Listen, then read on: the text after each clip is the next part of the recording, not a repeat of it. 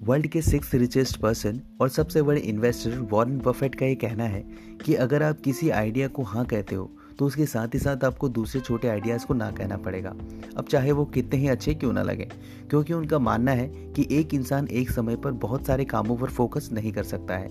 यही कारण है, वॉरेन बफेट भी अपने और खुद के दिन का 80 प्रतिशत टाइम सिर्फ़ बुक पढ़ने में लगाते हैं और बाकी समय वो अपने दूसरे काम, वो प्रोफेशनल ग्रोथ के लिए यूज़ करते हैं।